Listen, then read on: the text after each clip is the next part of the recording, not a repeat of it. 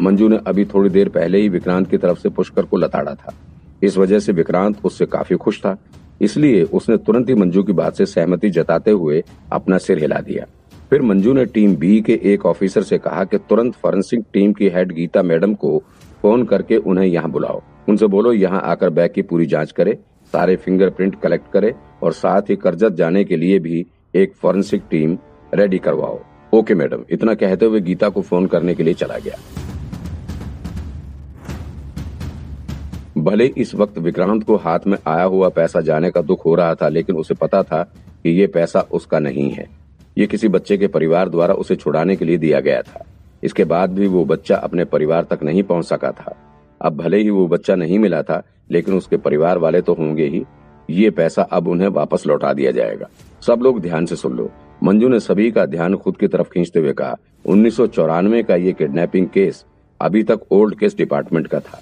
लेकिन अब चूँकि हमें इसका मेजर सबूत मिल गया है तो अब ये डीएन नगर ब्रांच का टॉप प्रायोरिटी केस बन चुका है। तो आप लोगों को साथ में मिलकर इस केस पर काम करना है। मुझे अब बार बार आप लोगों को इस केस की इम्पोर्टेंस बताने की ज़रूरत नहीं है। मंजू ने विक्रांत की तरफ़ नज़र डाली और फिर अन्य पुलिस वालों की तरफ़ देखते हुए बोली, हम सभी लोगों को एक साथ मिलकर इस केस पर काम करना है। किसी भी हालत में अब ये केस सॉल्व करना ही है। अगर ये केस सॉल्व हो गया तो समझ लो, डीएन नगर ब्रांच पूरे महाराष्ट्र पुलिस डिपार्टमेंट में इतिहास रच देगा। बारिश काफ़ी तेज हो चुकी थी, कार के शीशे पर इतना पानी पड़ चुका था कि सामने देखना भी मुश्किल हो रहा था। खुदाई वाली टीम के साथ पुलिस को सुरंग के भीतर गए हुए तकरीबन दो घंटे से भी ज़्यादा समय हो चुका था, लेकिन अभी तक कोई भी सफलता नहीं मिली थी। इस वक्त विक्रांत अपने कुत्ते शेरलॉक होम्स के साथ कार की बैक सीट पर बैठा हुआ था। आगे ड्राइवर की सीट पर टीम ए का ही रितेश बैठा हुआ था। उसने विक्रांत के एक साल पहले ही पुलिस में ज्वाइनिंग की थी। लेकिन चेहरे पर भरी भरी दाढ़ी और घने बाल की वजह से वो देखने में विक्रांत से कई साल सीनियर लगता था। वो भी गाड़ी में बैठे बैठे बोर हो रहा था। उसका मन नहीं लग रहा था तो उसने विक्रांत से बात छेड़ते हुए कहा, विक्रांत भाई, ये किडनैपिंग आज से 26 साल पहले हुई थी। तब तो मैं पैदा भी नहीं हुआ था। मैं इस साल 25 साल का हो जाऊँगा। सोचो, उस वक्त अगर वो बच्चे सिर्फ़ आठ साल के भी रहे होंगे तो भी अब तक चौतीस पैंतीस साल के हो चुके होंगे। अपनी पिछली ज़िंदगी में विक्रांत ने एक या दो किडनैपिंग केस देखे थे, जहाँ तक उसे पता था कि किडनैपिंग के केस में अक्सर किडनैपर्स पैसे मिलने के बाद बच्चे को छोड़ ही देते हैं। और अगर पैसे मिलने के बाद भी नहीं छोड़ा गया तो निन्यानवे प्रतिशत चांस यही होता है कि वो बच्चों का मर्डर कर देते हैं। लेकिन पुलिस डिपार्टमेंट हमेशा केस को पॉजिटिव वे में लेकर ही काम करता है।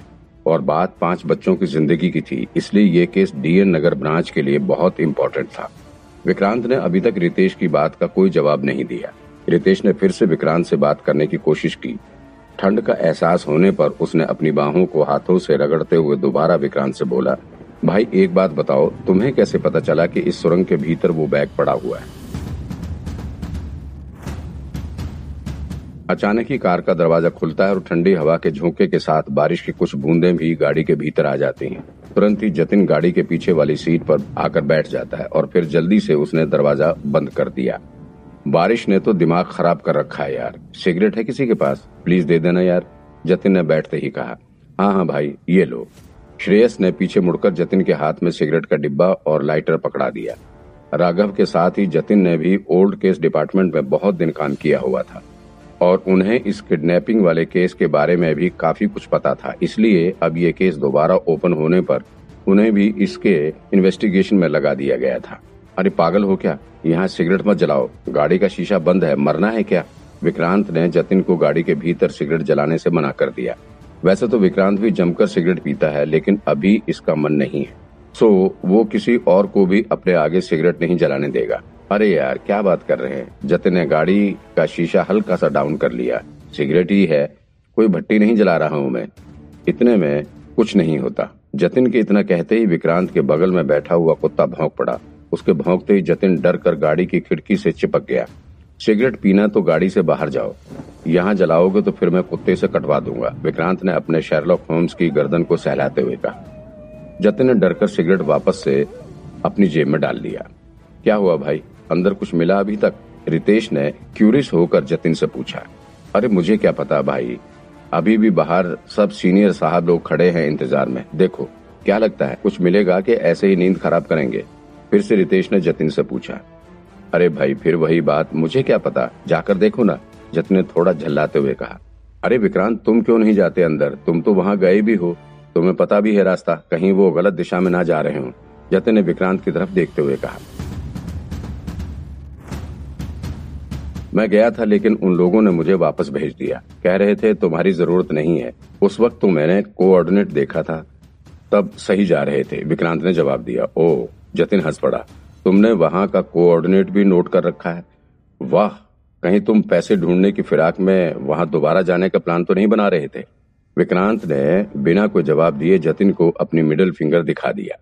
हाँ हाँ भाई, ये बताओ ना तुम्हें कैसे पता चला कि इस सुरंग के भीतर ही पैसे वाला बैग छुपा हुआ है? वो किडनैपिंग केस तो मुंबई में हुआ था, यहाँ से पचास साठ किलोमीटर दूर। आखिर उस साल हुआ क्या था? रितेश ने भी कहा, मैंने तो सुना है कि ये केस बहुत अजीब था। कुछ लोग बताते हैं कि इस केस में कुछ अजीब सा हुआ था, इस वजह से ही पुलिस इसे सॉल्व नहीं कर पाई थी। ओ हाँ क्या बकवास कर रहे हो? जतन ने रितेश को चुप कराते हुए कहा, कोई भूत थोड़ी ना था। जो इतना अजीब केस लग रहा है तुम्हें? अरे भाई, उस वक्त इतनी टेक्नोलॉजी नहीं थी, ना ज़्यादा रिसोर्स था। इस वजह से नहीं सॉल्व हो पाया रहा होगा केस। आज के समय जैसी सुविधा रही होती तो कब का सॉल्व हो गया होता?